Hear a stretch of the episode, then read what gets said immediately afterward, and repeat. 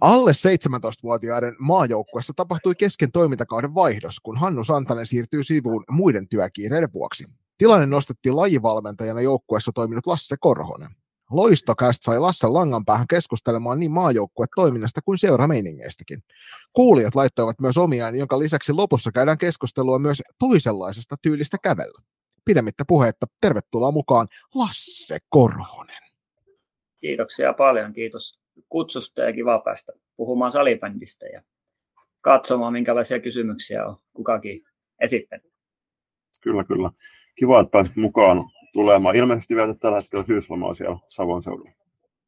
Joo, opettajilla on tämmöinen harvinainen, harvinainen tilanne, kun loma on menossa tällä hetkellä, niin nautin lomasta täällä Kuopiossa ja lähden itse sitten Tampereella käymään pyörähtämään myös Kuopion ulkopuolella, mutta lomat on yksi hyvä hyvä tuota, asia tässä loistavassa opettajahommassa. Täytyy sanoa tälle opiskelijana itsekin, kun saa lomailla, niin ihan, ihan positiivista. Ja Juliuskin tällä hetkellä lomailee vähän eksoottisemmissa piireissä, vai mitä Julius? Joo, tällä hetkellä ollaan tultu Maariahaminaan viettämään satamapäivää. Syysmatkapurjehdukti merkeissä, että ensimmäinen leki tuli tuolta Turusta tänne Maariahaminaan ja sitten lähdetään keskiviikkona Mariksen kautta, niin kuin avomeren kautta takaisin takaisin Turpeen saattaa olla kertaa Kotlanti, mutta siitä lisää itse asiassa sunnuntaina nauhoitettavassa loistukasti seuraavassa nimikkojaksossa. Lähdetään Lasse tästä saman tien kysymyksiä kohti, jos ei sulla vastalauseita ole esittää. Ei, mennään vaan. Yritetään tiivistää tämä, tämä niin kuin oli aluksi puhetta. Että yritetään, joo, joo. yritetään pysyä ää, suurin piirtein asiassa. Lajiniiloille varmasti artikkeleiden kautta tuttu ja haastatteluidenkin kautta tuttu mies, mutta kerrohan suurelle yleisölle ja meidän kuulijoille, että kuka on Lasse Korhonen?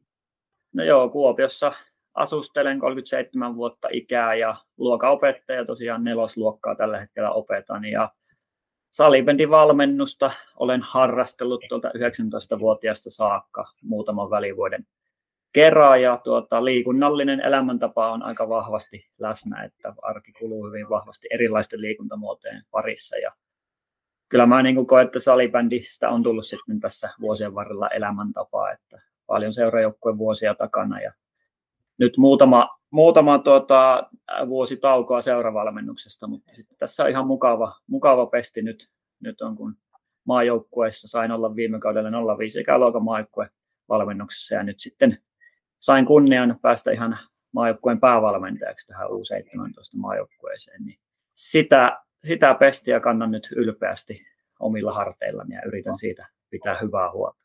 Ennen kuin mennään tuohon maajoukkueen valmennuksen pariin, niin mitä sä oot ylipäätään löytänyt tiessä salibändin? Joo, maalivahtina pelasin itse kolmisen kautta Varkauden tar- Tarmossa ja tuota, sitten päätin, että haluan tehdä muutakin kuin kontata, kontata lattialla, niin lopetin maalivahtiurani siihen nuorella iällä, mutta 19-vuotiaana niin tosiaan Varkauden Tarmo C-pojat kaipasi toista valmentajaa siihen Nykäsen Jussin pariksi ja tuota, minä sitten olen ollut huono vastaamaan ei, niin tuota, lähdin sitten valmentamaan. En ollut aiemmin itse asiassa edes valmennusuraa miettinyt, että lähdin vähän niin kuin spontaanisti mukaan ja tällä tiellä vielä ollaan, että Mun mielestä tuo Mervi Kallio puhuu urheilukästissä tosi hienosti omasta urasta, että hän on vaan niin kuin mennyt eteenpäin eri pestistä toiseen ja päätynyt aika hienoihin paikkoihin, niin minun valmennusura on hyvin, hyvin samankaltainen, että on pyydetty aina valmentamaan ja jos unohdetaan viimeiset pari-kolme vuotta, milloin on oppinut jo kieltäytymäänkin pesteistä, niin tuota, on, on tuota aina löytynyt tosi mukava seura ja tosi mukavat pelaajat, ketä on päässyt valmentamaan. Ja viimeisempänä sitten toukokuussa Rantala Jakke kysyi, että kiinnostaisiko tämmöinen päävalmentajuus, niin en minä suoraan osannut sanoa, että e, kyllä tai ei, vaan sanoa, että minä nyt pari yötä nukun, mutta en keksinyt mitään syytä, miksi en sitten olisi lähtenyt päävalmentajaksi. Silloin kun sä 19-vuotiaana olet valmentamaan, niin oliko se miettinyt silloin tuota opettajauraa? Että tuliko se ihan luonnosta myös se tavallaan se coachaminen? Joo, oikeastaan niin mielenkiintoinen niin kuin juttu on se, että opettajaksi olen aina halunnut alun, alun perin liikunnanopettajaksi, mutta sitten luovuin siitä ideasta, kun ajattelin, että luokopettajana saa vähän monipuolisempaa hommaa tehtyä ja valmennus tuli sitten vähän myöhemmin, just vähän niin kuin pyytämällä tuli tilaisuus siihen, mutta loppujen lopuksi tilannehan on käytynyt siten, että minä olen toiminut valmentajana paljon pidempään kuin opettajana. Hyvin niin kuin mielenkiintoinen tämä minun tausta valmennus opettajasuhteeseen liittyen. Nyt kun Julius nosti tuon opettajuuden, niin millä tavalla tuommoinen kasvattajan työ ja valmentaminen tukee toisiaan?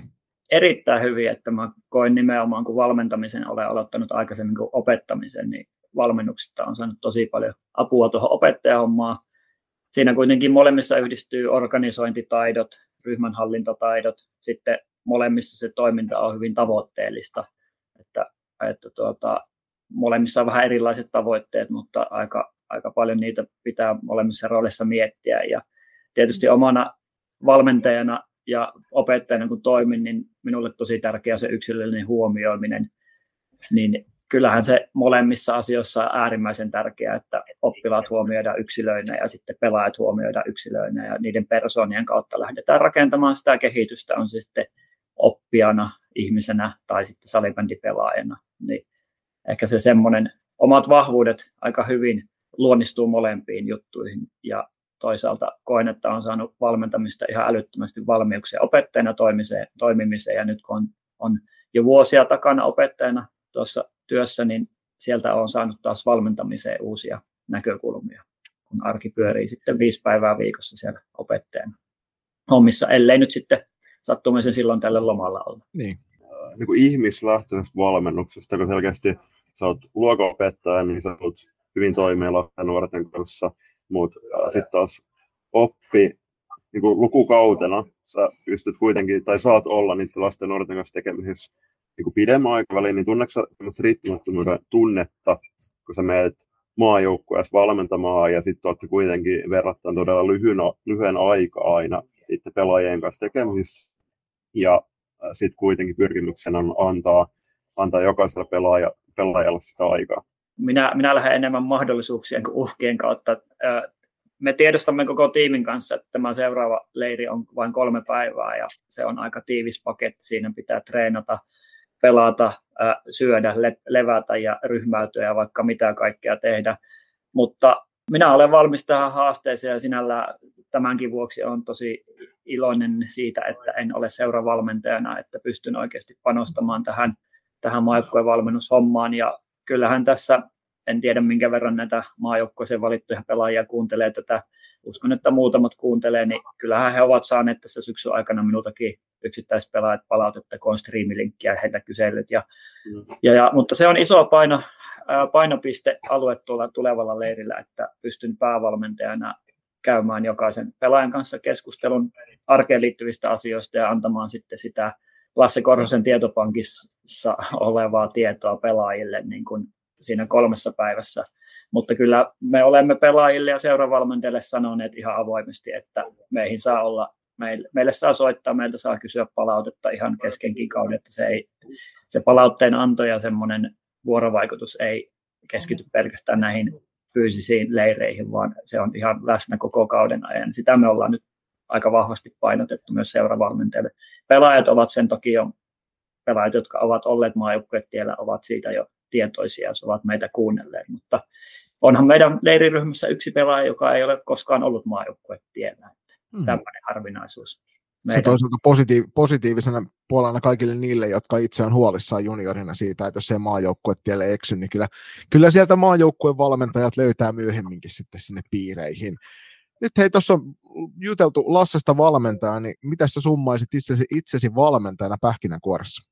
No, samoja asioita, mitä tuossa tuli, että, että kyllähän vaikka nuorena, nuorena aloitin valmentamisen, niin kyllä minä lähdin jo silloin silloin pelaajien kautta valmennusta tekemään, että minun tavoitteena on oppia tuntemaan ensiksi se persoona ja minkälainen, minkälainen henkilö on kyseessä ja sitten sitä kautta huolehtia, että hänellä on mukava olla treeneissä ja, ja, ja viihtyä siellä ja sitten lähteä sinne kentän tasolle miettimään, että miten voidaan sitä pelaajaa viedä eteenpäin. Ja sanotaanko näin, että tässä vuosien varrella se, se niin kuin korostus on vaan, tai se on korostunut tämä, tämä niin kuin pää, pääajatus valmentajuudessa.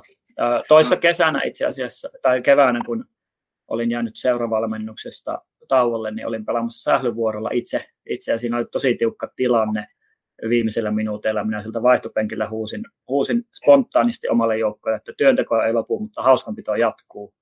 Ja tuota, olin kyseisenä keväänä juuri miettinyt omaa valmennusfilosofiaa, kun oli semmoinen pieni, pieni ajatuksen tauko, että mitäs nyt teen valmentajana, niin sitten minä tajusin, että onpa hienosti sanottu. Työnteko ei lopu, mutta hauskanpito jatkuu. Ja siitä oikeastaan tuli sitten minun valmennusfilosofia niin sanottu huoneen taulu, koska, koska työnteko on erittäin tärkeä osa urheilua, sitä pitää tehdä. Sitä, sitä pitää tehdä todella paljon, kun puhutaan vielä maajoukkuetusta, niin erittäin paljon niin kuin jatkuvasti. Mutta sitten jos jännittää, toiminta ei ole rentoa, niin sitten tuota, se, se näkyy kyllä myös siellä kentän tasolla. Niin ehkä valmentajana nimenomaan tuo työnteko ei lopu, hauskanpito jatkuu. Slogan kuvastaa minua, minua ja se toivon mukaan on näkynyt vuosien varrella minun pe- pelaajille, joita olen valmentanut ja voin, no, voisin kehua tässä viime kevään 05 maajoukkueen pelaajia. Future Stars-turnauksessahan he tekivät ihan, he olivat tehneet jo ennen sitä vuosia töitä maajoukkuetyyppiä varten, mutta myös leiriaikana tekivät paljon töitä ja ensimmäinen peli Sveitsiä vastaan johdettiin jo 3-0, mutta Sveitsi kun teki yhden maalin, niin alkoi vähän rentous katoamaan ja tuli jännitystä ja sitten Sveitsi voitti sen pelin. Ja kaksi päivää myöhemmin voitettiin Sveitsi 7-1, vaikka suurin piirtein samat pelaajat oli molemmilla joukkueilla. Ja se pieni kikka, mitä me valmennuksen kanssa yhdessä tiimin, tiiminä tehtiin, niin laitettiin Saksaa vastaan pelaajille tuuletuskisa pystyyn. Ja siellä tuli todella hauskaa tuuletuksia, rentoutta siihen tekemiseen. Ja kyllä sunnuntai-aamuna silloin muistaakseni kello kahdeksan, kun se peli alkoi, niin kyllä me valmennustiimin kanssa katselimme, katselimme toisiamme silmiin, että kyllä me tämä peli voitetaan. Nyt on sen verran rentoa ja hyvä fokus ja kuitenkin rento ilmapiiri siinä, että jännitystä ei ole. Ja eihän se Sveitsi mm. kaatui muistaakseni 7-1. Niin sanotaanko, että tämmöiset kokemukset vahvistanut vaan sitä, että minkälainen valmentaja minä olen ja minkälainen valmentaja minä haluan olla myös vuonna 2022 ja todennäköisesti myös vuonna 2023. Ja, ja, ja näitä asioita minä korostan siinä arjessa, mitä, missä valmennan. Ja myös maajoukkueeseen haluan tuoda tätä työnteon lisäksi myös sitä rentoutta.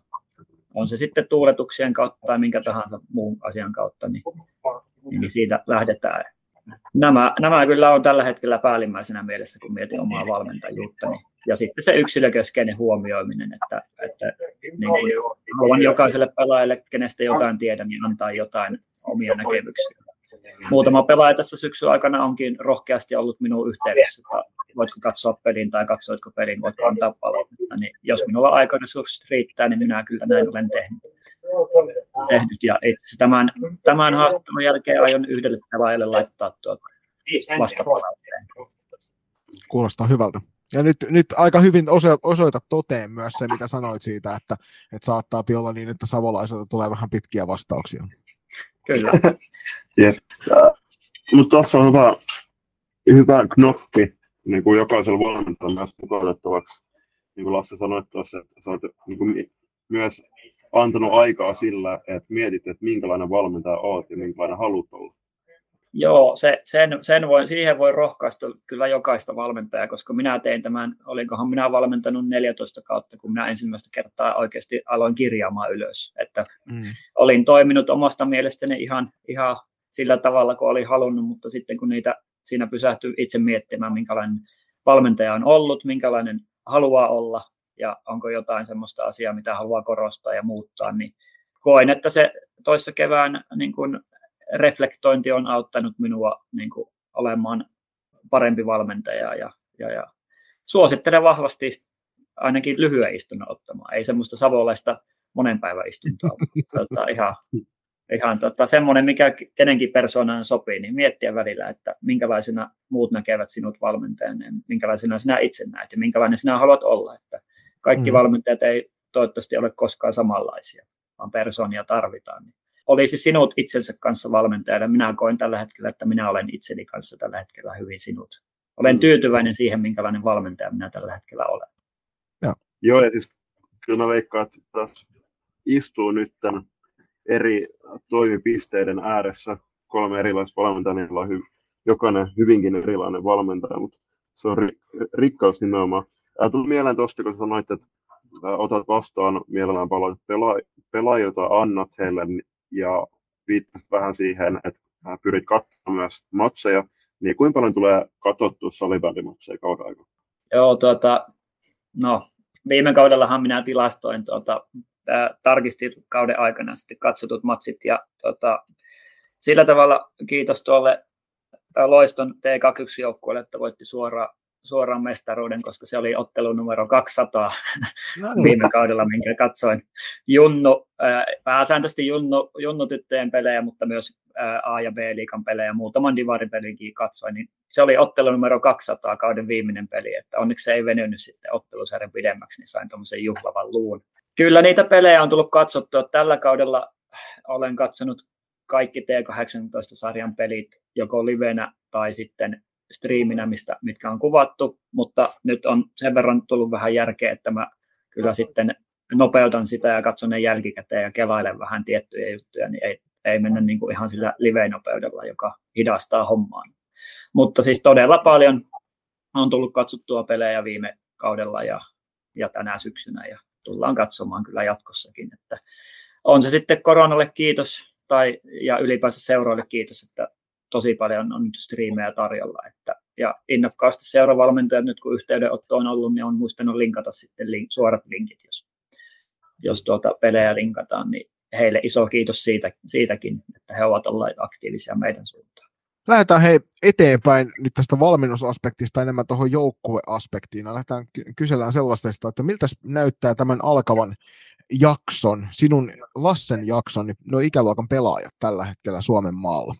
Joo, tämä on mielenkiintoinen, kun on tuossa kokemuksena tuo 05 ikäluokka, niin oli, siellä oli tosi taitavia pelaajia myös paljon, 06 ikäluokkaa, jos miettii, niin jos lähdetään maalivahtiosastolta, voin Ville Lindgrenin puolesta puhua vähän, että Ville tulee saamaan, saamaan tota, maajoukkueen leirille ää, tota, hyvin erilaisia persoonia ja ää, torjuntatekniikaltaan hieman erilaisia, niin Villillä on hyvä prosessi maalivahtien kanssa. Ja sieltä, ää, näiden valittujen maalivahtien lisäksi on muutama, muutama sitten taustalla kamppailemassa tulevista paikoista, niin maalivahtiosasto on hyvin semmoinen moninainen, että Villellä on varmasti hyvä prosessi heidän kanssaan sitten siinä maalivahtien Sitten kenttäpelaajista kun miettii, niin ää, erityisen vahvaa pallollista osaamista on tässä ikäluokassa paljon.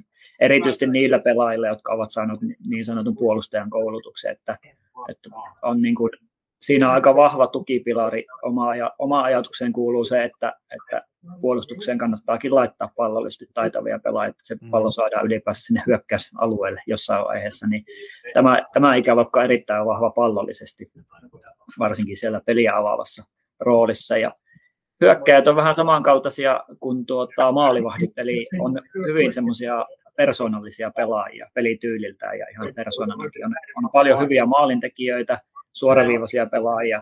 Sitten tasapainon vuoksi totta kai, jotta me pystytään palloa pitämään ja huolehtimaan siitä, niin on muutama tosi taitava pallovarma pelirytmittämistä osaava pelaaja. Ja ja sitten on muutama semmoinen tosi pelirohkea pelaaja, joka uskaltaa uida, uida niin kuin pieniinkin tiloihin ja tuoda semmoista game changer-momenttia maajoukkueeseen. Niin yleisesti ottaen hyvin monipuolinen, mielenkiintoinen kattaus on tässä ikäluokassa maajoukkuetasolla. Ja sitten toisaalta maajoukkueen ulkopuolelle jäi, jäi monia pelaajia, jotka on tosi lähellä jo maajoukkuepaikkaa, niin tuota, he sitten pystyy tuomaan seuraaviin tapahtumiin jos kehitys jatkuu hyvänä, niin sitten omanlaiset. Pelaajamäärät ovat pienet, se on se suuri huoli, mutta, mutta sillä, sillä tavalla maajoukkuetiiminä olemme tyytyväisiä, miten laadukkaan maajoukkuet pelaajisto saimme leirille kuitenkin kutsuttua. Hmm. Mitä vaikuttaa toi maajoukkueen toimintaympäristö niin kuin muuten? Keskustellaan tuosta tiimistä tarkemmin, mutta jos katsotaan niin kuin olosuhteita ja muuta siinä ympärillä, mikä mahdollistaa teidän toiminnan, niin miltä se näyttää? Tekihän pääsitte Eerikkilässä käymään ja, ja, ja tuota, ne puitteet on ihan mahtavat. Sinne on todella ilo mennä, vaikka täältä Kuopiostakin sinne pitkä matka on. Niin siellä niin kuin saa ää, pelaajat ja me myös ihan muut tiimin jäsenet saamme keskittyä siihen salibändiin, että siellä ruokahuolto pelaa ja, ja, ja itse asiassa majoituskin on tällä maajoukkueen leirillä pelaajilla erityisesti erittäin hyvä, että he pääsevät ihan luksusmajoitukseen. Ja tuota, sitten mitä vähemmän sitä kaikkea muuta säätöä siinä ympärillä, sen laadukkaampaa sitten se arki, arkipyöriminen siellä, siellä on, että pystytään siellä kentän tasolla operoimaan mahdollisimman laadukkaasti. Ja, ja, ja Erkkilä on kyllä todella laadukas paikka. Olen muissakin urheiluopistossa käynyt eri tehtävissä vuosien varrella, mutta Eerikkilästä on tullut kyllä näiden viimeisten vuosien aikana semmoinen paikka, minne ihan ilolla joka kerta menee ja hymyssä soin sieltä poistuu ja iloisella mielellä siellä on. Että hommat ovat pääsääntöisesti toimineet ja, ja, ja pelaajathan siellä myös viihtyy ja, ja, ja se toimintaympäristö, sinne on helppo luoda semmoista ää, toimintaa, on se sitten ryhmäytymiseen liittyvää, ryhmätehtäviin liittyvää ja kaikkeen siihen myös kentän ulkopuoliseen toimintaan liittyvää toimintaa, niin Eerikkilä kyllä tarjoaa hienot puutteet. Ja se, mikä on silmiinpistävää Eerikkilässä, niin se Eerikkilä ei tyydy siihen, mitä se tällä hetkellä on, vaan siellä halutaan kehittää sitä toimintaympäristöä monipuoliseksi. Että, että onhan Eerikkilä tässä minunkin, onko viiden, viisi vuotta, kun minä siellä olen pyörinyt, niin tuota, kehittynyt siinä ajassa jo valtavasti. Haluatko olla mukana tukemassa loistakästi matkaa sählyviidekossa? Siihen löytyy monia eri tapoja aina kuukausilahjoituksista paitoihin. Jos siis tilanteesi sallii, niin olisimme kiitollisia kaikesta avusta, jonka teiltä saamme. Upeat hupparit, kollegit ja teepaidat löydät osoitteesta kauppa.kloffa.fi kautta loistokäästä. Jos puolestaan haluat ryhtyä kuukausilahjoittajaksi, se onnistuu Patreonin puolella. www.patreon.com kautta loistokääst tarjoaa eri tasoja, josta löytyy jokaiselle varmasti se sopiva. Ja mikäli haluat yhteistyöhön meidän kanssamme, on ääniaaloilla aina tilaa lisäkumppaneille. Laita sähköpostia osoitteeseen palaute at ja jutellaan lisää. Kiitos. Ja nyt takaisin ohjelman pariin. Esitellä tiimin jäsenet ja kertoa vähän, että minkälaisen tiimin sä oot saanut ympärille? Joo, no minä voisin noista tutuimmista aloittaa, eli Kivisen Jouni ja Lindgrenin Villehän oli valmennustiimissä jo viime vuonna, että Kivisen Jounihan on todella intohimoinen salibändin valmentaja, että kauhulla välillä kuuntele hänen, hänen noita arkikiireitään, kun hän matkustaa nyt vieläkin vähän pidemmälle kuin edellisellä kaudella niin kuin treenien, treenien kautta, mm. ja, ja se arkikaa on pelkkää kotona oleskelua, niin tota, Jounissa on niin kuin silmiinpistävää se intohimo, miten hän suhtautuu niin kuin hommiin, ja, ja, ja kyllä Jouni pitää niin kuin huolen siitä, että minua ei tuo seuravarmennus ihan hirveästi kiinnosta tällä hetkellä, kun kuuntelen Jounin arkea. että Jounille kiitos siitä.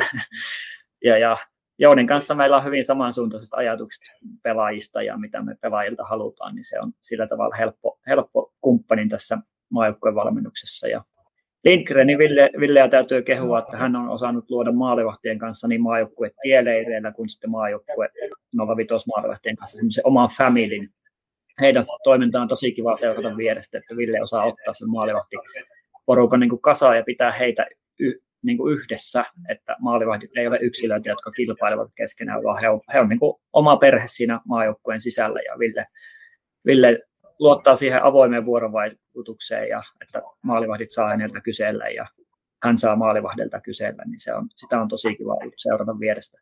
Villen suhteen minua jännittää, että mitä kaikkea Ville oppii tänä vuonna, että 05 opetti hänelle, että mikä on nokko. Ja Ville ei siis sitä tiennyt ja tota, minä olin todistamassa tätä hetkeä, kun Villelle 05 maajoukkopeläät esittelivät nokkotuotteen ja Ville oli ihan ihmeessä, että mikä tämä on. Niin innolla odotan, että mitä Villelle 06 ikäluokan maajoukkopeläät opettaa tällä kaudella. Uutena tiimi, eli minun tilalle, minä hyppäsin Santasen Hannun tilalle ja minun tilalle tuli sitten Ulmasen Katja, joka oli minulle vielä aikaisemmin hieman tuntemattomampi tapaus, että toukokuussa huippuurheilupäivillä Eerikkilässä pääsi hänen kanssaan juttelemaan kunnolla ensimmäistä kertaa. Ja Katja on mukautunut tiimiin erinomaisesti, että Katja, Katja niin kuin tietää, mitä tämän ikäiset tytöt, minkälaisia he ovat jo työnkin puolesta, ja hänellä on todella vankka kokemus valmentamisesta eri ympäristöistä ja eri joukkueista ja pelaajista. Ja meillä on Katjan kanssa erittäin hyvin löydetty yhteinen sävel ja puhutaan samaa salibändin kieltä. Ja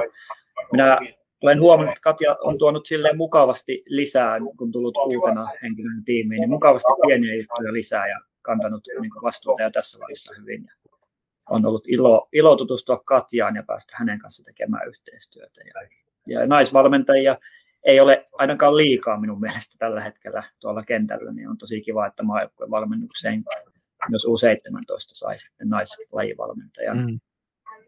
Tietysti sanot, sanottiin tuossa viime viikolla pelaajille palaverissa, että, ilman valmentajia te voitte, voitte tuota pelata, mutta ette te ilman huoltoa ja varusteita voi pelata, niin tuota, haluan nostaa tuon huollon esille. Eli Ansku Tahkia on vuosia tehnyt KVssä huollon töitä ja hän on erittäin jämäkkä varusteista vastaava henkilö. Ja me voidaan niin valmennustiimin kanssa luottaa siihen, että Ansku hoitaa kyllä kamppeet pelaajille ja jämäkästi ja ei tarvitse niitä huolehtia. Se on tosi olennainen osa tätä maajoukkuetiimiä.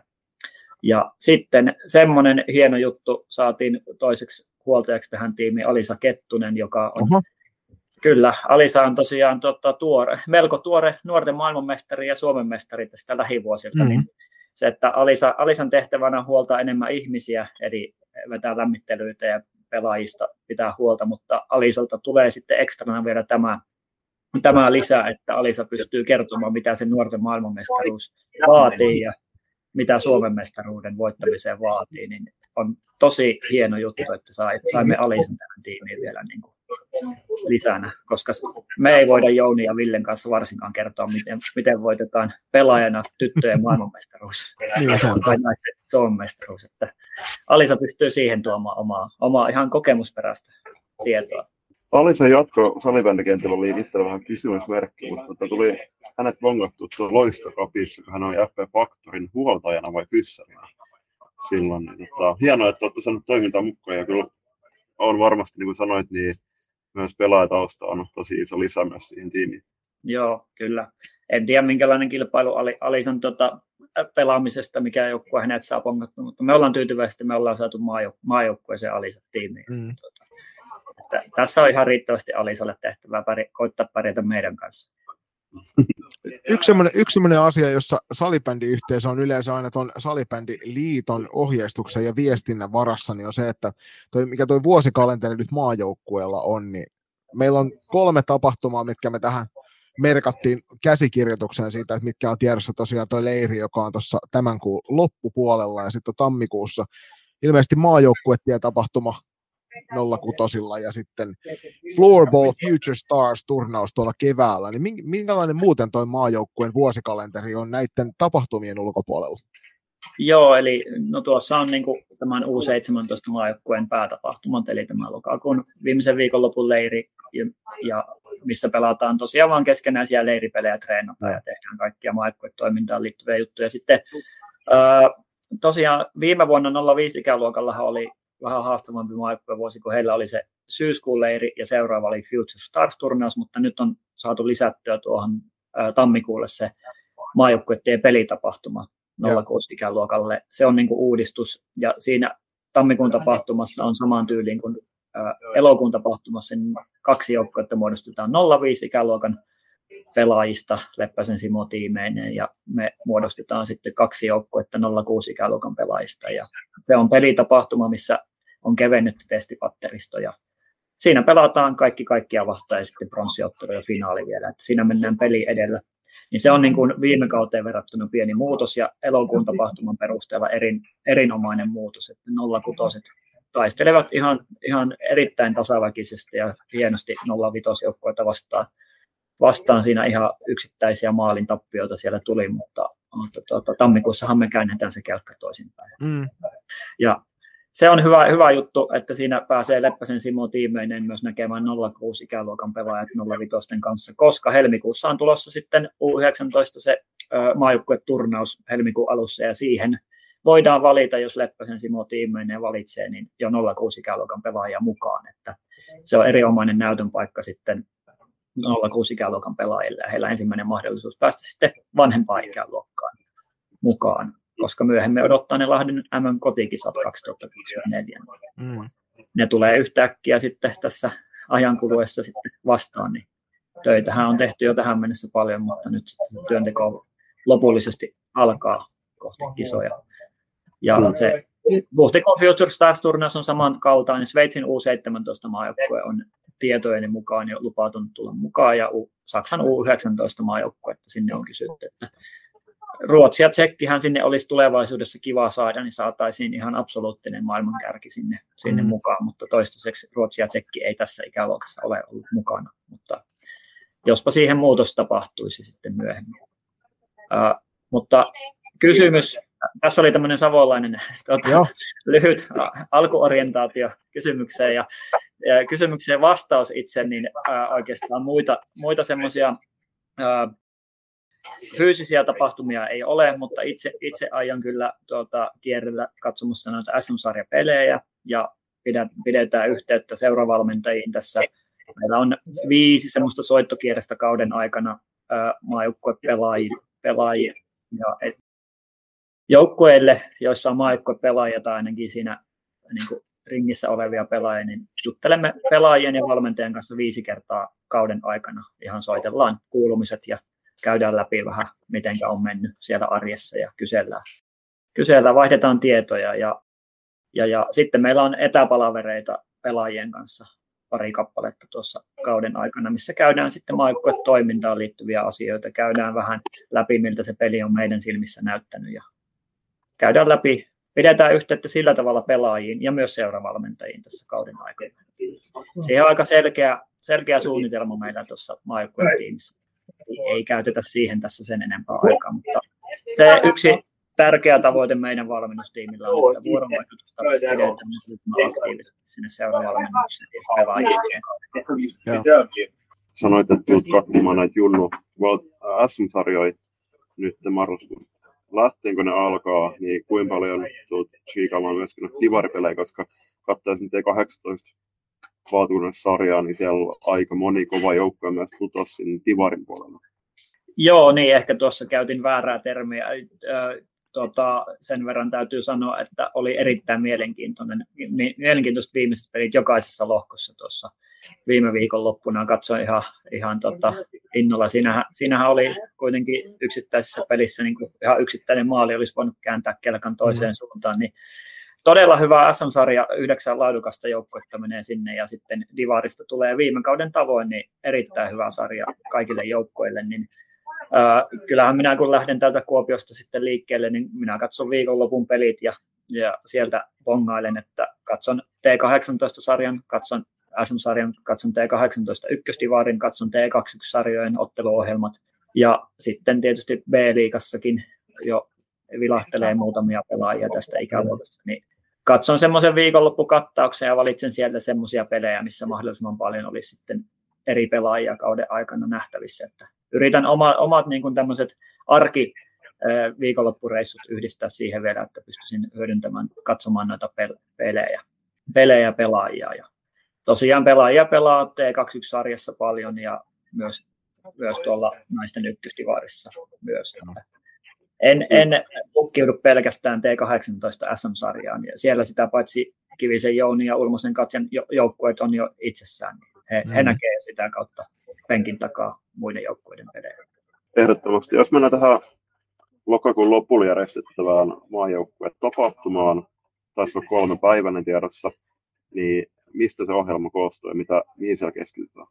Joo, eli perjantaina kello 10 aloitetaan ja sitten sunnuntaina kello 17.30 lopetetaan, niin siitä voi jokainen laskea, miten vähän siinä on tunteja, mutta ö, tärkeimpänä asiana koetaan, että siellä on riittävästi ruokaa ja lepoa pelaajille, mutta, mutta tuota, sen ohessa sitten ö, totta kai käydään maajoukkojen toimintatapoja ja kulttuuria läpi, läpi, että kuitenkin 06 on 05 ikäluokan kanssa se toinen pääikäluokka Lahden kotikisoissa, niin minulla Jounilla, Villellä, Anskulla vahva muistikuva, että minkälainen prosessi viime vuonna 05 ikäluokalla on ollut, niin pyritään jatkamaan samaan suuntaisesti ja tietysti omat painotukset 06 ikäluokan persoonienkin perusteella toimintatavoissa, kulttuurissa, mutta että jos me aivan erilainen prosessi tällä kaudella vedettäisiin, niin sitten jos Leppäsen Simolla tiimeen, niin aika hankala, hankala homma lähteä kohti Lahden kisoja, kun tota, aivan erilaiset maajoukkuekaudet olisi ikäluokilla.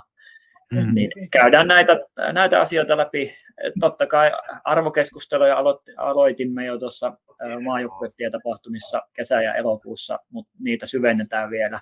että kyllä se luottamus ja kunnioitus niin kuin joukkueen jäsenten sisänten väli, niin välillä on tosi tärkeää ja sitten siihen kaikkia muita pelaajat nosti semmoisen positiivisuuden, kannustamisen, tsemppauksen, näitä asioita käydään läpi syvemmin, eli mietitään, miten ne näkyvät arjen tasolle ja miten jokainen voi niitä huomioida. Sitten tosiaan pidetään lajitreenejä ja kaksi leiripeliä pelataan, eli meidän valittuihin pelaajiin kuuluu neljä maalivahtia ja 26 kenttäpelaajaa. Todennäköisesti tänään tiistaina julkaistaan, niin, tuota, niin siitä me saadaan sitten kaksi joukkuetta tuota, mm, kasaan ja, ja, ja niillä mitellään sitten keskenään ja katsotaan, miltä se peli näyttää kentältä. Mutta erittäin suuri huomio on myös, mitä kentän ulkopuolella tapahtuu, että kuitenkin isosta sosiaalista ryhmästä kyse ja on tosi tärkeää maajoukkuetasolla osata toimia myös yhdessä toisten kanssa erilaisissa ryhmätyöskentelyissä ja ryhmäytymishetkissä. Ja kyllä me muutama videopalaverikin pidettiin. Mm. Ja itselle se ehkä merkityksellisi juttu tulee olemaan se, että minä jututan kaikki pelaajat henkilökohtaisesti päävalmentajan ominaisuudessa ja kyselen heiltä arkikuulumisia ja ja kyselen, että onko jotain sellaista asiaa, mihin he kaipaisivat apua tai tukea ja miten me pystyttäisiin tässä meidän roolissa sitten heitä mahdollisesti auttamaan siellä arjen tasolla. Että pelaajille olemme sanoneet, että heidän ei tarvitse olla huolissa, että kyllä me heidän pelaamista ollaan katsottu ja autetaan toki siinä kehittymisessä ja korostetaan heidän vahvuuksia, mutta että itse koin leirin yhdeksi tärkeimmäksi asiaksi sen, että, että minä pääsen juttelemaan jokaisen pelaajan kanssa henkilökohtaisesti, kuulemaan mitä heille kuuluu ja mahdollisesti auttamaan niissä haasteissa, mitä pelaajilla saattaa siellä arjessa olla. Puhuit arvokeskusteluista, niin jos te olette siellä Eerikkelä Huppeissa puitteissa istunut pelaajien kanssa jonnekin auditorioon keskustelemaan, niin kuin itse ohjautuvia noin pelaajat on muun muassa nostamaan omia arvojaan esille sieltä koko joukon keskeltä? No joo, äh, meillä on kesä- ja elokuun tapahtumista on jo kokemus, niin täytyy sanoa, että, että 06 en mä tiedä voiko sanoa, että yllättyvät positiivisesti, vaan näyttäytyi positiivisessa mielessä sillä tavalla, että, että kun he ensiksi pohti niitä vähän itsenäisesti mielessään sitten pienryhmässä ja sitten he nostivat esille niin kuin omat ajatuksensa, niin kyllä ne esittelyhetket oli aika hienoja, hienoja niin kuin mitenkä rohkeasti he nosti niitä arvoja ja siellä toistu tietynlaiset asiat jokaisella ryhmällä ja siitä täytyy antaa kyllä plussaa. Täällä saattaa joku kuulijakin olla osallisena tässä, niin oli todella hienoja piirustuksia sitten tehty siihen arvojen, arvojen lisä, lisäksi, mutta tosi rohkeita puheenvuoroja pidettiin ja ei peletty olla esillä, vaikka tosiaan kuten sanoin, niin tässä on tosi paljon erilaisia persoonia niin pelaajina kuin ihmisinä, niin, niin en ole huolissani siitä, etteikö sieltä pystyisi nostamaan niin kuin rohkeasti omaa puheenvuoroa esille. Ja niin kuin, ehkä semmoinen sana reippaus sopii tähän ikäluokkaan tosi paljon niin kuin jo pelkästään maajoukkuettien leiriä osalta, että emme ole tiimin kanssa huolissamme siitä, että me jouduttaisiin yksin puhelemaan vaikka toki siitä mekin pidämme, niin tuota, uskomme, että kun pelaajille antaa mahdollisuuden päästä ääneen, niin he kyllä sen osaa käyttää, käyttää hyväksi. Sä oot tosi hyvin avannut tähän mennessä jo sellaisia tavoitteita, mitä sulla henkilökohtaisesti tai tiimillä tai joukkueella on, ja puhuit myöskin noista muutaman vuoden päässä siintävistä kotikisoista. Tälle välille vielä asetettu jotain sellaisia tavoitteita, joita, jo, sellaisia rinkuloita, joiden läpi, läpi tämän joukkueen tai valmennuksen pitää hyppiä ennen kuin ollaan valmiina sitten siellä 24 kotikisossa? Joo, kyllä. Ehkä ensimmäinen asia, mikä tulee mieleen, mistä nyt puhutaan paljon, koska kesä, kesän leireillä puhuttiin paljon pelaajien vahvuuksista ja rohkaistiin olemaan niin pelaamaan vahvuuksien kautta. Sitä jatkamme yhä edelleen, mutta kyllä tässä Maikkojen leirillä on tarkoitus myös herätellä pelaajat siihen, että Lahden kisat on jo puolentoista vuoden päästä, että, että töitä on varmasti tähän mennessä tehty, mutta töitä pitää tehdä entistä enemmän. 05 ikäluokalla on jo ihan niin kuin iällinen pieni etumatka siinä niin kuin suhteessa 06, niin kyllä me pyritään sitä niin kuin jokaista henkilökohtaisella tasolla erättelemään, että jos heidän virallinen, rehellinen tavoite on Lahden kotikisoihin, niin, niin, niin töitä pitää jatkaa ihan äärimmäisen kovasti ja muistettava semmoinen jokapäiväinen urheilijan elämä, eli siitä ei saa eikä kannata lipsua tässä vaiheessa, jos oikeasti Lahteen pääsee, koska siellä on kymmenittäin pelaajia, jotka tavoittelevat Lahteen pääsystä. Siellä on myös muutama tosi kova 07 taistelemassa kyseistä kisapaikasta varmasti, niin ei, ei ole pelkästään 05 ja 06 kilpailu tässä kyseessä. Niin semmoinen herättelyleiri, mutta edelleen korostamme tiiminä pelaajien vahvuuksia, koska tiedämme, että Leppäsen Simon tiimeinen arvostaa myös sitä, että pelaajat tuovat sen oman parha, parhaansa esille, eli vahvuudet näkyvät siellä kentällä ja tuovat sitä esille. Mutta korostamme myös sitä sosiaalista olemista joukkue, joukkueen sisällä, koska erittäin tärkeää tuommoisessa intensiivisessä MM-kisaa taipaleissa, se on viikossa ohi, niin mm. tuota, pitää osata toimia erilaisissa tilanteissa, myös epämukavuusalueella ja osata toimia erilaisten ihmisten kanssa. Niin tämmöisiä asioita käydään läpi. Paljon meillä on tiimin kanssa, olemme keskustelleet asioista, mitä me painotetaan tuolla leirillä. Ja tuota, paljon tullaan varmasti keskustelemaan, paljon jää keskustelematta, mutta yritetään nyt suurin piirtein tehdä semmoinen pieni herättely pelaajille, että, että jos oikeasti tavoittelette Lahden isoihin, niin nyt, nyt viimeistään pitää ruveta niin kuin, näyttämään sitä vahvuuksia. Se, mikä ehkä niin kuin on vielä muutamalla pelaajalla huolenaiheena, että hei, luota itseensä. Me, vo, me voidaan lohduttaa sillä, että me kyllä luotetaan kaikkiin valittuihin pelaajiin. Me ei olla heitä niin kuin sattumalta valittu maajoukkueeseen, niin yksi herättelytehtävä meillä on, että pelaajat oppisivat arvostamaan omia taitoja ja omaa itseään ja sitä, että he ovat hyviä salibändin pelaajia. Mm. Siinä muutama, muutama nosto. Siinä oli aika hyviä tavoitteita kyllä jo. Puhuit aiemmin tässä haastattelussa, että tuli viime kerralla katsottu 200 salibändiottelua, joista valtaosa oli junioriottelu, niin millaisen sä koet tällä hetkellä juniorisarjan tilanteen ja taso tällä hetkellä? No joo, tähän, tähän tilanteeseen ja tasoon on tänä syksynä saanut vahvistusta tietysti katsomalla lisäpelejä ja juttelemalla seuravalmentajien kanssa, mutta kyllähän suurin huoli on se pelaajajoukkueen määrän niin kuin määrä, siis todella pieniä määriä, kun puhutaan pelaajajoukkueen määristä ja varsinkin aluesarjat tuntuvat olevan kuolleita, että toki hienoa, että joukkueet hakeutuvat valtakunnan sarjoihin, mutta, mutta tuota, tämä on se suuri huoli tällä hetkellä juniorisarjoissa, että pelaajia on aivan liian vähän ja joukkueita on aivan liian vähän. Hienoa, että osat, osa joukkueista pystyy tekemään yhteistyötä lähiseurojen kanssa ja tekemään yhdistelmäjoukkueita, että ei mene ihan, ihan, taist, ihan pelkäksi puolustustaisteluksi ne pelaamiset, mutta tuota, parhaassa tapauksessa tietysti jokainen seura saisi juniorisarjaan omalle sopivalle tasolleen aina joukkueen. Että se, se huoli on tässä kasvanut, Uh, mutta toisaalta itse olen sen sillä tavalla, haluan nähdä enemmän niitä positiivisia asioita ja ehkä viedä suuntausta sinne tulevaisuuteen, niin haluan uskoa siihen, että tulevaisuudessa pelaajia ja joukkueita on juniorisarjossa enemmän.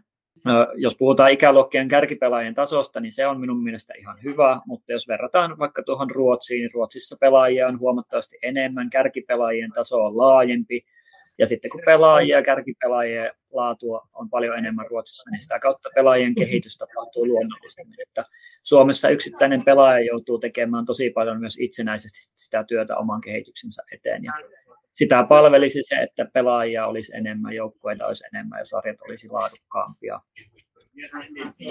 Mutta tämä on se tämän hetken tilanne. Haluan haluan uskoa, että tulevaisuudessa tilanne on parempi. Ja meidän, meidän maajoukkojen valmennustiimillä tiimillä on, tai koko tiimillä on yksi tavoite, että yritetään omalla toimillamme saada näkyvyyttä tyttösalipenin suhteen entistä enemmän näkyvämmäksi.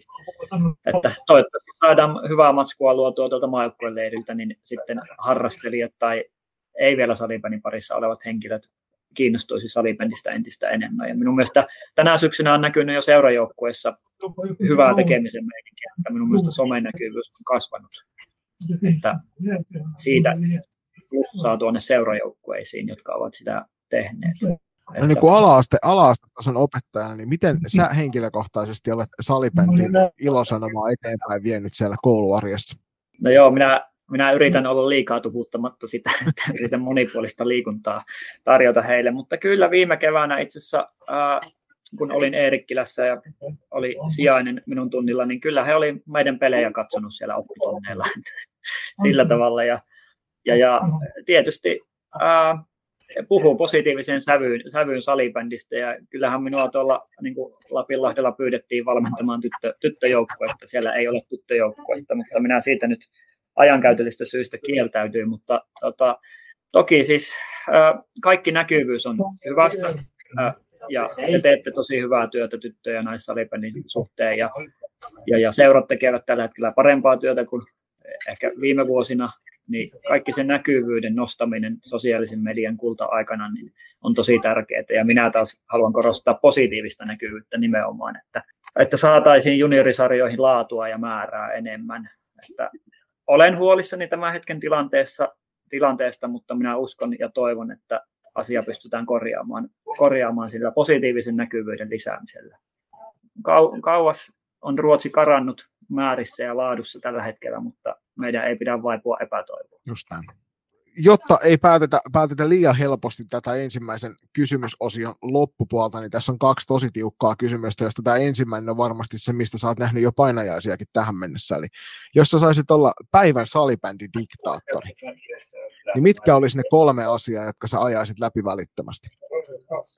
Joo, en, en ole ihan hirveä diktatuurin fani, mutta tuota, ymmärrän konseptin. Ää, tuota, No oikeastaan tämä on erinomaisesti rakennettu vahinko Aasinsilta ilmeisesti, koska ensimmäinen asia, mitä lähtisin muuttamaan diktaattorina olisi, että ää, muuttaisin nyky, nykyistä tilanteesta ää, keskustelu- ja asenneilmapiiriä positiivisempaan suuntaan, että tyttösalibändissä on pyritty brändäämään niin kuin tyttösalibändiä hyvin, hyvin niin kuin kivasti, mutta tuota, sitä pystyisi tekemään vieläkin enemmän. Että kriittiselle keskustelulle pitää olla tilaa ja sitä pitää käydä, mutta minä haluaisin, että nimenomaan siinä julkisessa keskustelussa, katsomoissa, kentällä, vaihtopenkeillä keskityttäisiin niihin hyviin asioihin, mitä ympärillä on ja sen ulkopuolella tapahtuu. Ja sosiaalisessa mediassa sitten nostettaisiin myös nimenomaan niitä positiivisia asioita.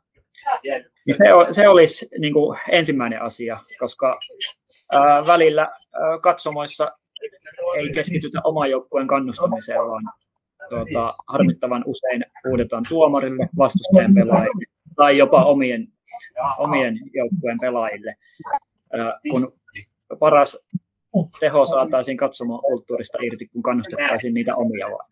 Mm. Ja sitten taas kentällä pelaajat kunnioittavat toisiaan, se on olennainen asia, ja vaihtopenkeillä valmentajat ja muut tiimin jäsenet, niin hekin keskittyisivät siihen oman joukkueen tekemiseen, että kannustaisi, neuvoisi pelaajia siinä, eikä keskittyisi tuomarille valittamiseen. Tuomarille voi käydä keskustelemassa, niin kuin mitä itse tein aikoinaan, niin erätauoilla ja pelien jälkeen, mutta pelin aikana olisi kiva, että tuomarit saisivat työrauhan, ihan niin kuin pelaajatkin tarvitsevat mm. työrauhan, niin tätä muuttaisi nyt ihan ensimmäisenä tämmöistä asenneilmapiiriä siihen positiiviseen suuntaan. Joo. Sitten toinen asia olisi varmaan tuo olo, olosuhteet, eli diktaattorilla on todennäköisesti tuota, ää, paljon rahaa käytettävissä, tai ainakin, mm-hmm. ainakin pitäisi huolen, että tulisi olemaan, niin ihan siitä vaan, että katsomoystä olisi hyvät katsomot ja striimeiden hyvät kuvauspaikat, laadukkaat pelialustat ja sitten se kaikista tärkein asia olosuhteissa, eli turvallinen kenttäympäristö. Että salibändihallit olisivat semmoisia ja pelejä pelattaisiin ainoastaan semmoisissa paikoissa, missä ei turhia vaaratilanteita tule seinien tai muiden vaarallisten esineiden kautta. Se, se olisi toinen asia ja kolmas asia olisi sitten, vaikka ihan tota, rahaa ei ole minulle se maailman niin. luonnollisen asia ja tärkein asia, mutta tuota, diktaattorina, kun sitä olisi käytettävissä, niin kyllä minä haluaisin, että rahaa saataisiin salibändin pari ylipäänsä enemmän jotain kautta käsiksi siten, että harrastaminen olisi mahdollisimman halpaa kaikille. Ja sitten toivoisin, että sen kautta sitten toiminta olisi laadukkaampaa ja huippupelaajat saisivat pelata, pelata salibändiä ammatikseen lopulta. Että olisi, selvästi junioreillakin olisi semmoinen haavekuva siitä, että voisi työkseen aikuisiellä pelata salibändiä. Koska tällä hetkellä voin sanoa, että tästä ikä, maajoukkueen ikäluokasta, tästä ikäluokasta viimeisen puolen vuoden aikana on viitisen kappaletta potentiaalista maa, maajoukkuepelaajaa lopettanut salibändin. En tiedä kaikkia syitä, miksi näin on, mutta yksi syy voi olla se, että salibändi niin kuin, ei houkuttele pitkällä tähtäimellä ihan hirveästi panostamaan siihen niin kuin elämään, jos elämässä on muuta, muuta pare, parempaa tarjolla tai mielenkiintoisempaa tarjolla. Ja sen vuoksi semmoinen salibändin ammattilaisuuteen pääseminen, se on iso haave, mutta diktaattorinahan se olisi ihan mahdollinen homma. Kyllä. Joo, ja kyllä noilla, noin kolme kohtaa, kun laitettaisiin kuntoon, niin kyllä meillä ainakin kotimaan salibändissä olisi varmasti kaikilla parempi olla. Mm. Ei tulisi, ei tulisi huolia. Julius voi ottaa tuon jälki viimeisen kaikkein vaikeimman kysymyksen tässä meidän kysymysosiossa sitten. Lassen nimikaima Lasse Laitinen uutisoi Yle, Ylen sivulla 13. marraskuuta 2013, että Lasse kävelee kokonaisen viikon takaperin, herättää hämmennystä. Niin haluatko avata vähän tätä tempausta tuolloin ja miten takaperin kävely sujuu nykypäivänä? Joo, kiitos tästä vanhasta klassikkonostosta. Joo, itse asiassa minä olen kävellyt elämäni aikana kaksi viikkoa takaperin. Ensimmäisen kerran Järvenpää vuosina vuonna 2009 ja sitten Joensuussa tuolla 2013, niin ää, No tuo Järvenpään vuosien vi- takaperin kävelyviikko liittyi semmoiseen viikkotehtävän haasteeseen, mitä mä tein koko vuoden ajan, eli joka viikko tein erilaisia haasteita ja sain kaverilta Facebookissa semmoisen ehdotuksen, että voisitko Lassi kävellä viikon takaperin. Ja ensimmäisestä ajatuksesta en todellakaan sitten kolmen sekunnin päästä, että tuli mieleen, että vai voinko. Ja sitten tosiaan kävelin ja sitten 2013 Joensuussa, kun asuin ja opiskelin opettajaksi, niin sitten kaveri kysyi, että pystyst, et pysty enää varmastikaan kävelemään viikkoa takaperin. niin tuohan on helpoin, helpoin syötti, minkä minulle voi antaa. Ja minä sanoin, että minä voin kävellä viikon takaperin, jossa on sata muumitikkaria sinulta. Ja lopulta kävelin viikon sitten Joensuussa takaperin pelkästään siis paikasta toiseen. Ja, ja, ja no kaveri ei onnistunut siinä sadan muumitikkarin hommaamisessa, koska hän lopulta osti vain 98 muumitikkaria, mutta minä tokasin hänelle, että, että onhan se nyt helpompaa kävellä viikko takaperin, kuin laskea 100 muumitikkaria yhteen pussiin. mutta tota, joo, kolme muumitikkaria sain sitten korkojen kerran sitten myöhemmin Kallelta, mutta semmoinen, minä olen tykännyt kokeilla erilaisia asioita, jos minulle joku haaste laitetaan, niin minä kyllä harkitsen, että kannattaako siihen lähteä, ja tuo sitten sai aika paljon sitten julkisuutta.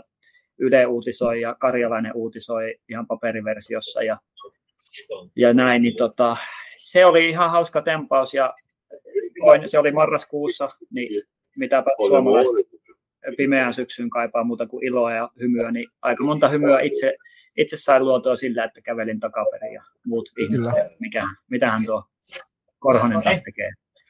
Nyt, jo, nyt jos siellä joku meidän kuulijakunnasta pystyy jotenkin yhdistämään tämän Korhosen Lasse ja Mäkisen Antin yhteen NHL, nhl tuttu Mäkisen Antti, joka, joka on kävellyt takaperin myöskin vedonlyönnin tai tällaisen haasteen seurauksena, niin tota, tämä olisi varmaan sellainen asia, millä saataisiin nostettua salibändinäkyvyyttä entisestään.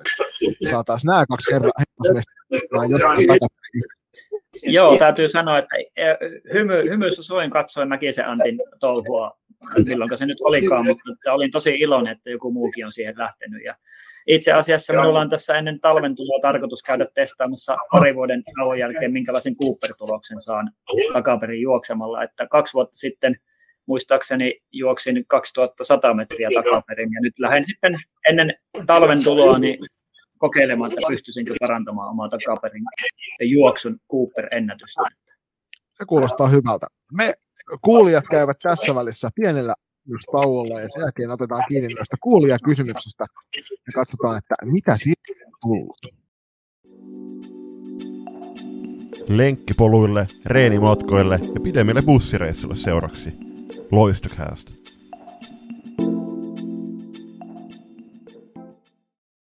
Siirrytään haastattelun loppu, loppuosioon, eli kuulee kysy.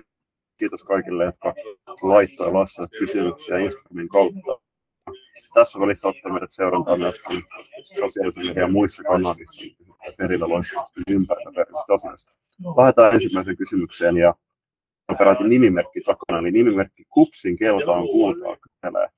Paljonko ennätyshyppy mäkihypyssä?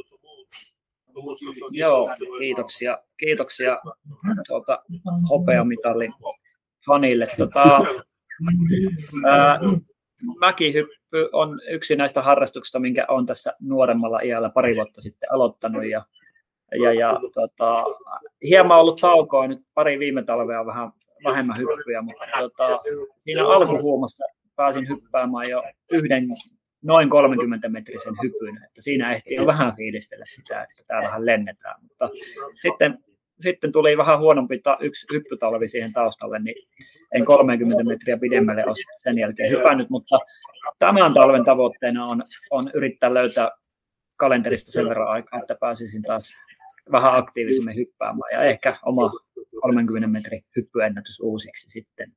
Mutta että ei puhuta vielä ihan mistään lentomäistä tai sen tavoittelusta tässä vaiheessa uraa, mm. mutta minä olen nuori veteraani. Kyllä. Niin, mä olin jos kysymys, että hyppääkö se 30 metriä normaali vai lentomäistä? tota, se, no, sanotaanko, että tämän kauden tavoitteena olisi päästä, päästä uuteen ennätysmäkeen, että, että kohti K42 vaikka. Seuraava kysymys onkin sitten tällainen voimakkaasti varmasti mielipiteitä jakava, eli muikkukukko vai ahvenkukko? Joo, itse asiassa tarkoitus on lähteä tästä lomaa lounaalle, niin tämä kysymys on ihan hyvä, että nyt mä voin vähän pohtia, mutta siis normaalisti minä vastaisin, että molemmat kukot maistuvat hyvin, enkä haluaisi toisen kukon mieltä pahoittaa, mutta tiedän lähikokemuksesta omista noista Instagram-kallupeista, että tämmöinen vastaus aiheuttaa tosi paljon paheksuntaa, missä ei valitse puolia, niin sen vuoksi totean, että jos nyt menisin syömään, niin valitsisin muikkukukon. Hmm. Se oli muuten palatakseni vähän noihin sun kysel, kyselyihin tuolla Instagramissa, niin oli toden totta aika mielipiteet kauan se kinkku vai juusto päällä. Joo, ja eniten tosiaan siitä aiheutti keskustelua, ihmeteltiin niiden ihmisten mielenterveyttä, jotka vastasivat sitä ihan samaa. Että, tota, mutta kalluppien tehtävä on herättää keskustelua ja mielenkiintoa ja saada jonkunnäköisiä tuloksia. Juuri, juuri näin. Sitten mennään kolmanteen kysymykseen. tiellä on testattu näitä pelaajia jo vuosia riski ja raski. Mitä teet niillä tuloksilla? Mm. No joo, testitulokset on pääasiallisesti niin kuin pelaajille itselleen tiedoksi ja palautetta siitä, mihin suuntaan kehitys menee milläkin osa-alueella, että onko, onko pysytty samalla tasolla eri testeissä vai nouseeko vai ailahteleeko se ja mistä se johtuu. Jos tuloksissa on jotain selkeitä kehityskohteita, niin sitten me käymme niitä pelaajien kanssa enemmän läpi, mutta mitään syvää analyysiä me ei jokaisen pelaajan testituloksista tällä hetkellä tehdä, että, että tuota, enemmän minä näkisin, että pelaaja itse, itse voisi niistä ottaa koppia. Ja itse ainakin silloin, kun olin seuravalmentajana omia pelaajia, oli maajoukkueleireillä, niin itse, itse katsoin kyllä tarkasti niitä tuloksia ja arvioin, että miten siellä arjessa pystyisi niitä tuloksia hyödyntämään pelaajan kehityksen kannalta.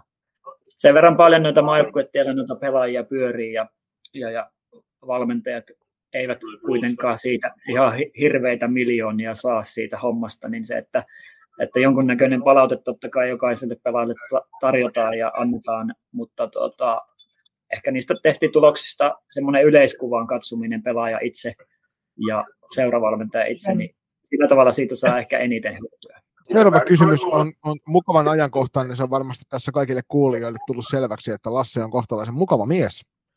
Ja löytyykö tarvittaessa se paha valmentaja tai bad coach, kun sitä tarvitaan? Joo, kiitos. Erittäin mukava kysymys. Tuota, no siis joo, minä, ehkä mulla tulee heti mieleen kolme semmoista bad coach-hetkeä uralta, että miettii, että monta kautta on valmentanut, niin se ei ole kovin paljon per kausi, mutta silloin kun valmensin, niin muistaakseni Varkauden Tarmon noita B-tyttöjä ihan ensimmäisillä kausilla, niin Joroisten turnauksessa olin hieman tuohtunut tuomarin noihin tota, toimiin, niin, niin, niin tuomari tuli sanomaan, että tämä on viimeinen varoitus. No minähän otin sen kaikesta päätelle ihan, ihan kirjaimellisesti ja en ole sen jälkeen tuomarille huudellut ihan hirveästi. Että, että, että, että se, se toimi se viimeinen varoitus. Ja sitten oikeastaan viimeisellä Joensuun kaudella niin Jospan naisten kanssa oltiin, pelattiin todella huonosti niin kuin ja oltiin yksi kolme tappioasemassa ja minä mietin, mitä täällä tapahtuu ja mietin, mitenhän minä tätä joukkuetta pystyisin herättelemään, niin aikalisällä minä sitten poikkeuksellisesti käytin jopa kirosanan, joka on minulta hyvin harvinainen asia. Niin tota, yhtäkkiä peli kääntyi ja voin ihan nimelläkin mainita, nykyään Helsinki Unitedissa pelaava Neija Takkinen teki sitten kolmanteen hattutempu ja voitettiin peli 5-3 ja tota, Neijan tyyppisille pelaajille tuommoinen herättely toimii erittäin hyvin, että sieltä löytyi semmoista bad coachia ihan, ja minä tein sen täysin esittämällä, en minä oikeasti ollut huolissani, minä vaan ajattelin, että nyt minun pitää esittää tosi vihasta ja käytin siinä vielä teho, tehosanaa, niin hyvin toimi.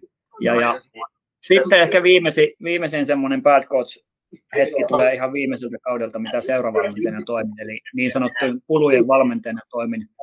Tota, ja oltiin oltiin tuota, 6-3 häviöllä Milla Granlund ja Ella Härkösen tähdittämällä Salpaa vastaan tuolla, tuolla sarjapelissä ja seitsemän minuuttia ennen pelin loppua, siis 6-3 häviöllä, niin meidän pelaaja kaadettiin sinne laida yli tosi vaarallisesti, niin minähän siitä huudahdin todella kovaa, itselle poikkeuksellisen kovaa.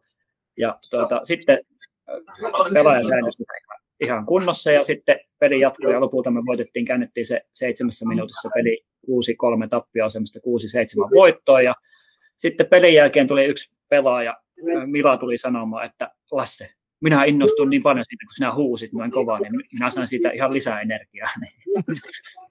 että nämä, nämä yksittäiset hetket, milloin Lasse Korhonen on ollut bad coach, niin on tuottanut kyllä hyviä tuloksia että mm. tuota, niitä vaan ei kannata käyttää joka pelissä, koska muuten sen teho, teho katoaa. Että, että, tuota, kyllä sieltä takataskusta löytyy, löytyy tämmöisiä bad hetkiä, mutta niitä minä käytän harkiten tietyissä tilanteissa. Juuri näin. Sitten, äh, millä perusteella pelaajia valitaan nuorten Joo, no minä voin tietysti tuoreeltaan sanoa tämän meidän maajoukkueen valintaprosessista lyhyesti, tuota, en kaikkea, kaikkea paljasta, jätetään myös mystisyyttä tänne maajoukkueen valmennukseen, niin se herättää keskustelua ja se on aina parasta. Tuota, mutta me valittiin tälle leirille meidän mielestämme sopivimmat 06 ikäluokan pelaajat ja niillä ominaisuuksilla, mitä me koetaan, että maajoukkueen ympäristössä tarvitaan. Ja mietitään toki myös kohti Lahden kisoja, että minkälaisia pelaajia Leppäsen Simo tiimeen sinne ehkä voisi kaivata. Ja kyllä me niin pelaajatarkkailussa niin kuin kiinnitettiin huomiota pelaajien pelirohkeuteen, pallolliseen osaamiseen, sitten siihen yleiseen peliymmärrykseen, pelirytmittämisen valmiuksiin ja sitten juuri se, mistä on tässäkin puhunut jo paljon, että pelaajat pelaisivat omilla vahvuuksilla. Että, ää, jos pelaaja ei pelaa omilla vahvuuksilla, vaan pelkää niitä virheitä, niin aika, aika paljon tulee niitä virheitä siinä tapauksessa. Mutta jos pelaa omilla vahvuuksilla, niin niitä virheitä sattuu myös, mutta tulee myös aika paljon enemmän onnistumisia, jos ne vahvuudet tuo esille. Ja sitten se, se huomio tietysti, kun puhutaan maajoukkueesta, niin fyysisen pelaamisen osalta pelaajilla täytyy olla tietyt valmiudet kohtaamaan sitten se puhdas, mutta fyysinen kansainvälinen taso, niin sitä fyysistä pelaamista ollaan pyritty sitä, sitä arvioimaan. Ja tuomareille tähän mennessä ää, kiitos siitä, että tuomarit ovat tällä kaudella pikkuhiljaa taas vähän enemmän tuota, sallineet kovaa, mutta puhdasta peliä. Eli jokainen kaatuminen ei ole ollut tällä kaudella rike, joka on tosi hieno juttu, että toivottavasti katsomoissa ja penkin takanakin se ymmärretään, että kaatuminen ei ole aina rike, jos se tehdään puhtaasti ja kovaa. Se auttaa niin maajoukkuetasolle siirtymistä pelaajia, kun omassa sarjassa saa pelata kovaa ja pitää kestää sitä kovaa painetta, kunhan se tehdään puhtaasti. Mm. No, seuraava, seuraava todella tiukka kysymys, johon itsekään en osaisi keksiä vastausta, jos en olisi etukäteen miettinyt sitä, niin onko olemassa sattumaa? Joo, minulla on pieni, pieni arvaus, että keneltä tämmöinen kysymys on tullut, mutta, mutta, mutta se ei ole sattumaa, että minulla on hyvä arvaus tähän. Ja itse meidän maajoukkueen valmennustiimi on huomannut jo näin lyhyellä aikavälillä, että sattumaltakin vaikuttavat asiat eivät ole varsinkaan minun tapauksessa sittenkään välttämättä sattumaa. Että, että minä saan sattuman näyt, tai siis semmoiset tietoiset asiat näyttämään sattumalta. Se on minun erityisominaisuus tuota, valmentajana ja ihmisenä. Okei. Okay. Se oli aika mielenkiintoista. Tätä voidaan sitten joskus, joskus kasvatusta vaikka syventää tätä kyseistä vastausta, niin opitaan ymmärtämään paremmin. Joo, ja Lindgrenin Villeltä sitten... voi kysyä tähän, tähän liittyen sitten lisätietoja. Okei, okay, asia selvä. Viimeisenä annetaan Julius Mellolle mahdollisuus kysyä tämä, kun itse, itse sattuu olemaan tuolla maaperällä, mihin, mitä tämä viimeinen kysymys koskee. Uh, joo, tosiaan on tällä hetkellä Ahvenanmaalla, niin piti selvitellä vähän tämän kysymyksen taustaa. Ja tällä hetkellä Ahvenanmaalla toimii kuusi eri salibändin seuraa, eli FPC Åland, IF Fram, IF Finsten from Ratterna, Jamala IK, Lennons IF ja Viking Åland SC. Eli kysymys kuuluu, katsotte pelaajia ollenkaan Ahvenanmaalta? Joo, kiitos kysymyksestä ja terveisiä Ahvenanmaalle. Että, tota, ää, meidän maajoukkojen valmennustiimi katsoo, katsoo kyllä tota, kaikkia niitä pelejä ja pelaajia, joista meillä on tietoa, että tässä tilanteessa liittyvät 06 ikäluokkaan potentiaalisen maajoukkojen pelaajia, mutta meillä ei ikävä kyllä edes tässä Lasse Porosen tietokannassa ei ole yhtään merkintää Ahvenanmaan. Mutta jos sellaisia meiltä on nyt mennyt ohi, ohi niin mielellään minun saa olla yhteydessä ja pitää olla yhteydessä, jos siellä on todellisia timantteja jopa maajoukkojen käyttöön tulevaisuudessa. Mutta nyt tämä tuleva leiri tulee vähän, vähän nopeasti vastaan, mutta seuraaville leireille, jos sieltä löytyy sitten maajoukkojen timantteja, niin ei muuta kuin yhteyttä tänne. Ei mitään mutta tavalla. Klippiä, klippiä menemään, niin lasten näkee. Juuri näin. Joo, mä, siis... Mielellään otetaan, laajennetaan tätä maajoukkueenkin. Taitaa 14 eri seurasta meillä olla maajoukkueen pelaajia nyt valittuna, niin kyllä sinne 15kin seura mahtuisi. Joo, Joo itse asiassa aika hyvin on kuitenkin tyttö- ja tilastot ja historia itsellä hallussa viime vuosilta, mutta mä en ole ihan varma, että Ahvenanmaalta edes tullut ylipäätänsä ympäri pelaajia. Mutta ainakin miesten maajoukkueessa Hannes Öhman vaikuttaa pitkään, ja hän oli Ahven, tai hän on Ahvenanmaan kotoisin, että olisi se hienoa, että Aatki tulisi. Kyllä, jos oikein muista, sen verran nuori ole, että ei tästä tietoa, mutta eikö se joku ahvenanmaalainen joukkue pärjännyt silloin 90-luvun alussa ihan, ihan asemitalleilla asti, jos tämmöistä salimedihistoriaa muistelen oikein. Perinteethän siellä on olemassa, että buumi päälle vaan sinne, niin kiva, jos tehdään tar- pelaajatarkkailureissu Ahvenanmaalle.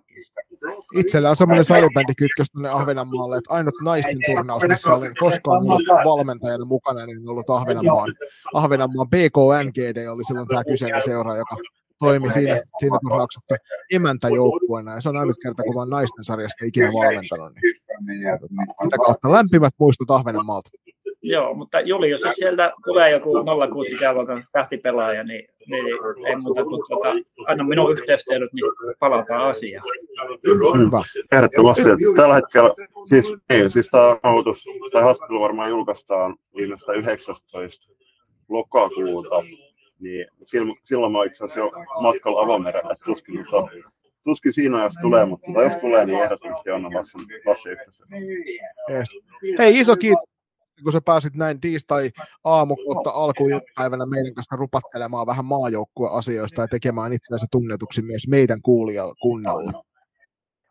Joo, kiitos. Tämä oikein kivaa lomatekemistä ja tästä onkin kiva lähteä hyvillä mielin Tampere, Tamperetta kohti ja viettämään sitä lomaa. Ja, ää, kiitoksia teille siitä näkyvästä työstä, mitä te teette tyttö- ja naissalibändin eteen. Ja, ja, ja tuota, se on arvokasta, että näkyvyyttä tulee. Ja, ää, ensimmäinen oma podcast historia haastattelu tässä, niin kiva oli se viettää tässä teidän kanssa. Ja toivottavasti tätä kuuntelee mahdollisimman moni, moni laji, lajiniilo ja myös ei-lajiniilo, että tota, saataisiin sitä entistä enemmän eteenpäin. Ja haluan myös julkisesti kiittää seuravalmentajia tuota, niistä keskusteluista, mitä on ja, ja kentän laidalla tämän syksyn aikana käyty. On ollut asiantuntoisa ja hyvä keskustella heidän kanssaan. Ja tietysti myös iso, iso kiitos pelaajille niistä hienoista näytöistä, mitä kukakin on näyttänyt. Ja on, on ollut ilo aloittaa tämä päävalmentajan pesti näin positiivisissa merkeissä ja toivotaan, että se jatkuu. jatkuu. Yritetään yhdessä kaikki, me, jotka pystytään niin nostamaan sitä tyttö- ja naissalibändin näkyvyyttä positiiviseen suuntaan. Ja, jo, saanko heittää haasteen? Anna, anna pala. Joo, tämä ei varmaan tule yllätyksenä, minkä suuntainen haaste se on, mutta tuota, minä haluan tähän loppuun haastaa kaikki tyttö- ja naissalibändin seurat positiivisuushaasteeseen. Eli haastan kaikki seurat ja pelaajat tuomaan positiivista näkyvyyttä oman seuran toiminnasta ja tuota, pelaajista tässä loppusyksyn aikana. Ja sitä moni seura tekee jo automaattisesti, mutta kun tähän lisää vielä tämmöisen pienen haasteen, niin saadaan ehkä vielä volyymia lisäksi siihen, niin olisi ilo seurata niitä positiivisia nostoja sieltä seurojen arjesta ja sitä kautta se näkyvyys kasvaisi tyttö- ja naissalibändin suhteen, niin tämmöisen haasteen heitän sinne kentälle kaikille. Saadaanko Lasse pyytää sulta tämä sama semmoisena pienenä videomuotona, niin voidaan heittää se tuonne meidän Instagramiin myös välittömästi jakoon sitten väelle. Niin positiivisuushaaste salibändikentälle, se on mun mielestä äärimmäisen hyvä, hyvä asia ja hyvä nosto. Joo, kyllä. Voin, minä voin tuossa ennen Tampereelle lähtöä niin laittaa pienen, pienen koonin tästä, niin se, se tulee sitten, se saa näkyvyyttä myös se haaste. Niin mielelläni tämmöisiä haasteita heidän myös muille. Itseäni on haastanut kaikilla, mutta kiva haastaa välillä myös muille. Hieno homma. Iso kiitos. Iso kiitos it, om, itsestä, itseni puolesta ja tuolla Ahvenanmaalla majailevan Juliuksen puolesta siitä, että tulit meille kyllä. Joo, kiitoksia tsemppiä teille teille arkeen, sinne valmennusarkeen ja kaikkeen muuhun arkeen ja opiskeluihin ja kaikkeen muihin, mitä kaikkea teillä on luvassa. Kiitos. Koittakaa välillä myös levätä. Muistetaan.